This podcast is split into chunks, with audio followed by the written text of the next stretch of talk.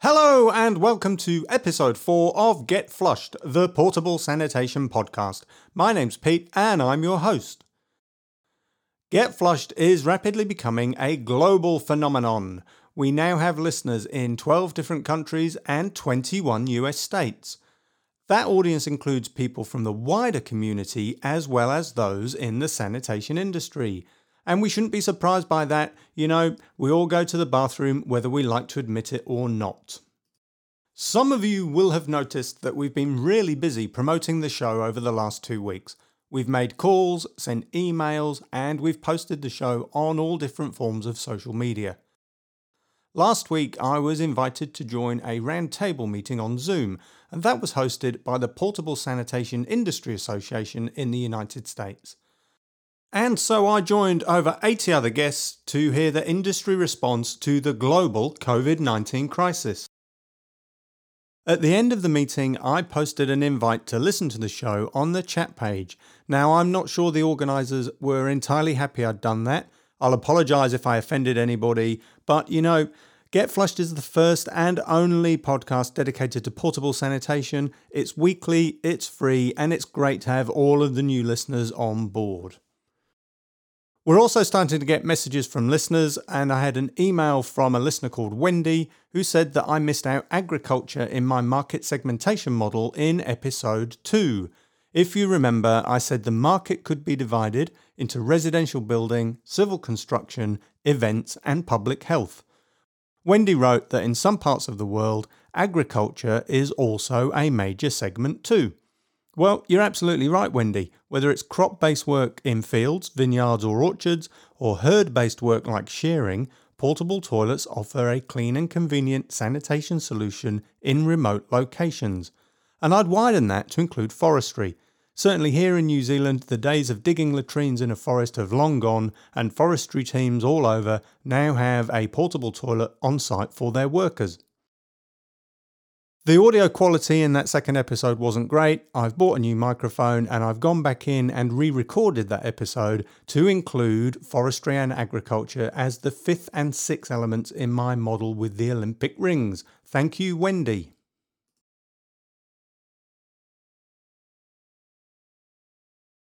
This week, I thought we'd have a look at what happens when portable toilets are assembled. I've been out on the tools with a friend, helping a business build a dozen new toilets for their fleet. We're also going to think about the lifespan of a portable toilet and look at what happens when they reach the end of their profitable working life. Now, I recorded some audio, which I'm going to play in the background as I carry on through this next segment. Please don't let that put you off. We went out to assemble some Meridian Standard toilets, or MSTs. These toilets are made by Shorelink International in the United Kingdom, and they're shipped to New Zealand in flat pack form in containers. The Meridian is imported and distributed here by Shorelink Australasia and is a fairly common model used by portable sanitation operators here in New Zealand. It comes in both long drops and flushing tank models and with or without hand basins. The ones we built were open tanks with urinals, and for everyone watching in black and white, they were bright blue. When we arrived at the yard, the first thing we did was check that everything had been properly delivered. We unpacked the pallets, checked the parts against the packing slip, and agreed that everything was there and we were all set to start building. The main components were the base, tank, doors, rear wall and side panels, and of course the roof. Next to those, we laid out the ancillary items like the urinal, the toilet seat, vent pipe, door handles, and the fixing kits. Now, the first thing you notice about a Meridian is the quality of the parts. The plastic is really smooth and well finished, there are no sharp edges, and no extra swarf or bits of plastic that you have to cut off before you can start. All of the holes line up first time every time, and all of the bits were there. Now, that's not always the case. I'm certainly not going to embarrass other suppliers, but we've assembled toilets from 3 or 4 different manufacturers, and not all of them send the right parts, and not all of them have that level of finish quality. The Meridian also has a very simple design that makes it very easy to build. There aren't any tricky fillets or reinforcing rods on the corners that take ages to insert. They have semicircular scallops or cutouts along the top edge of each wall panel that allow the air to flow in and out of the cabin. Some manufacturers use mesh screens there that need to be riveted into place. That doesn't sound like a major job, but it becomes a huge pain when you have to slide in 6 panels, drill 9 holes and fix 9 more rivets on every toilet. And when you're assembling a container of, say, 60 toilets, that gives you another 1,440 separate tasks. It was a nice sunny day with a very slight breeze, so we decided to work outside. We put some boards down to give us a clean work surface, and we were wearing our safety boots, goggles and of course our earplugs. We could also wear gloves, but we're handling a lot of small parts and we want to feel what's going on, so we're just going to work in bare hands today. We do have some power tools, but not very many. We've got an air compressor and a pneumatic rivet gun because we're going to install about 100 fixings. We've a battery powered drill with a 5mm bit for the rivet holes and a 25mm spade bit for when we fit the urinals, and a battery powered impact driver because we've got to fit some screws around the base. That's pretty much it in terms of tooling. Most toilet manufacturers publish assembly instructions and sometimes even a video. The first one you build is always a struggle, but once you've done a few, you tend to work out your preferred method. Some teams make one at a time from start to finish. We like to build 4 or 5 at a time and complete the same step on each cabin before we move on to the next stage. And we do that because it suits our workspace and we like to structure our day that way. Our preferred workflow has 7 stages. We assemble the walls, we join the walls to the door, we add the roof, we attach the cabin to the base, we install the tank, we add the fixtures and fittings, and lastly, we do a final check to make sure everything's properly finished. Now that's not the method that Shorelink recommend in their video, but it's the one that works best for us. While the audio of the build plays in the background, I'd like to think about what is the life expectancy of a plastic portable toilet cabin, and what happens when they reach the end of that working life. Modern plastic is fairly tough, and I'm familiar with toilets that are still at work that were built in the late 70s or early 80s. But just because something can last 40 or 50 years doesn't necessarily mean that it should. Because they spend all of their working life outdoors in the open air, plastic portable toilets are vulnerable to radiation from sunlight and ultraviolet rays. Even if special polymers or UV inhibitors are added when the toilets are made, the plastic will eventually start to show its age. What happens is the UV light causes polyethylene to degrade and break down, it starts to go brittle and hard, and over time it starts to crack and split. This is less of a problem on the waste tank, which is hidden inside the toilet, but the roof panel is usually the first part to go, especially if webbing, straps or strops are thrown over the top and used to tie the toilet down either on site or when it's transported on a truck or trailer. That additional pressure causes extra stress on an already weakened part and fairly soon the roof splits. With that in mind, I work with a local company to design trailers that can hold 18 toilets in place without needing to be tied down. I'm not going to say anything more about that today, that's more for another episode. The first sign of UV wear is fading, and some colours seem to be more vulnerable than others.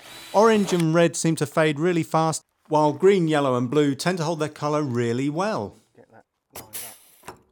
Perhaps more noticeable than UV damage is just general wear and tear. Toilets get knocked, get used, and they just start to show their age.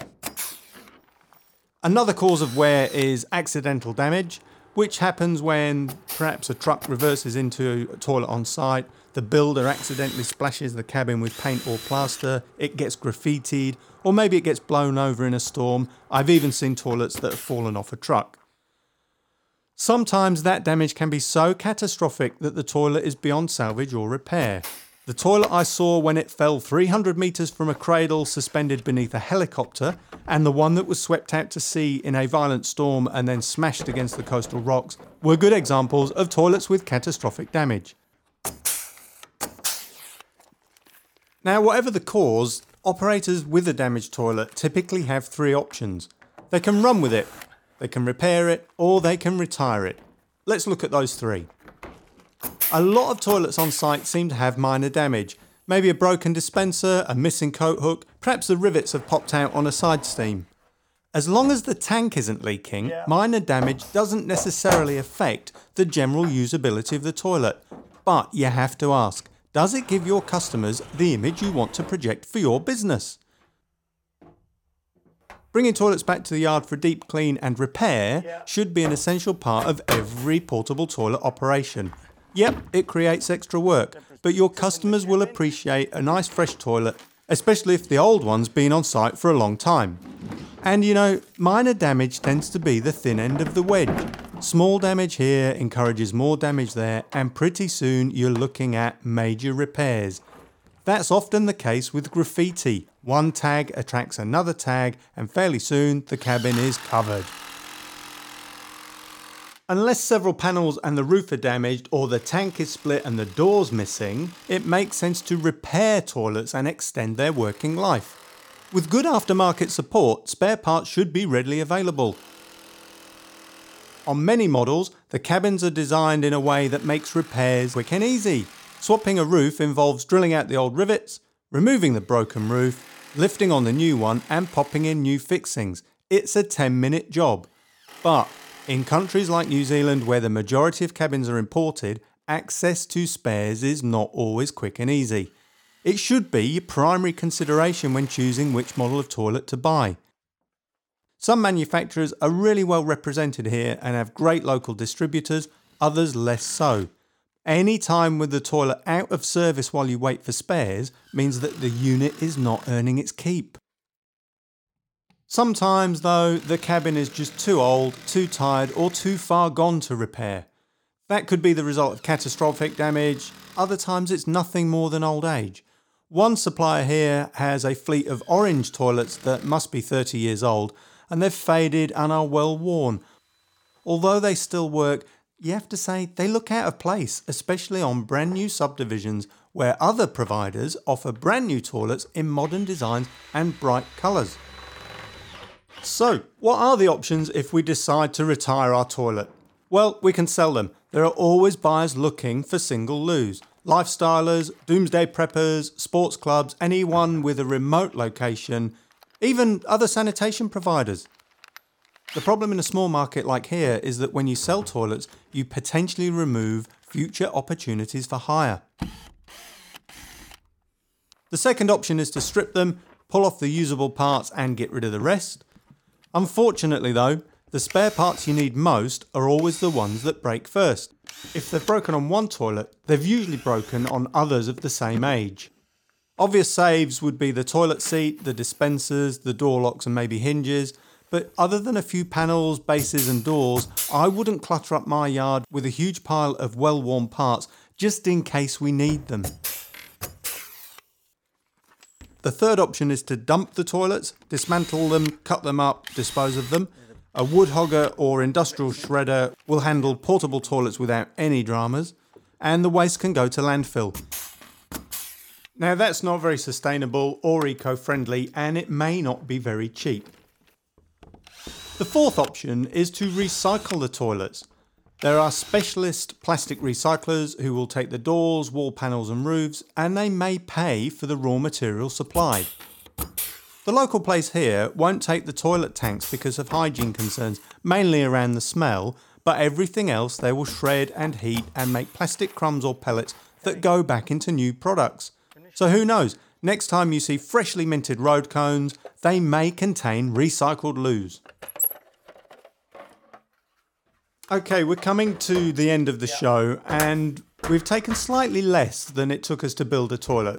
Our average time was about 22 minutes for Meridian. I do know teams that can build them in under 15, but we were fairly leisurely in our approach. Next week, we're going to look at vacuum pumps, tanks and suction hoses, and we'll think about some of the different setups that are used here and overseas to make the ideal sanitation rig.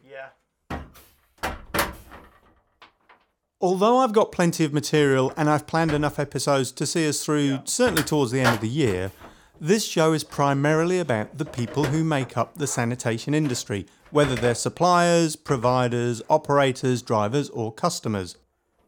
If you are involved in the industry, or if you're a user of portable toilets and you would like to take part in the show, please get in touch. You can email podcast@getflushed.online, or you can jump onto our Facebook page and leave us a message. I promise it will be a fairly painless experience. I'm a sympathetic host, and I really want to present stories that help people promote their businesses. I do hope you've enjoyed the show. Please remember to subscribe so that you don't miss next week's episode. And as I say, if you'd like to take part in the show, don't hesitate to get in touch either by email or through the Facebook page. Yeah. Once again, I've been Pete, and you've been listening to Get Flushed, the Portable Sanitation Podcast.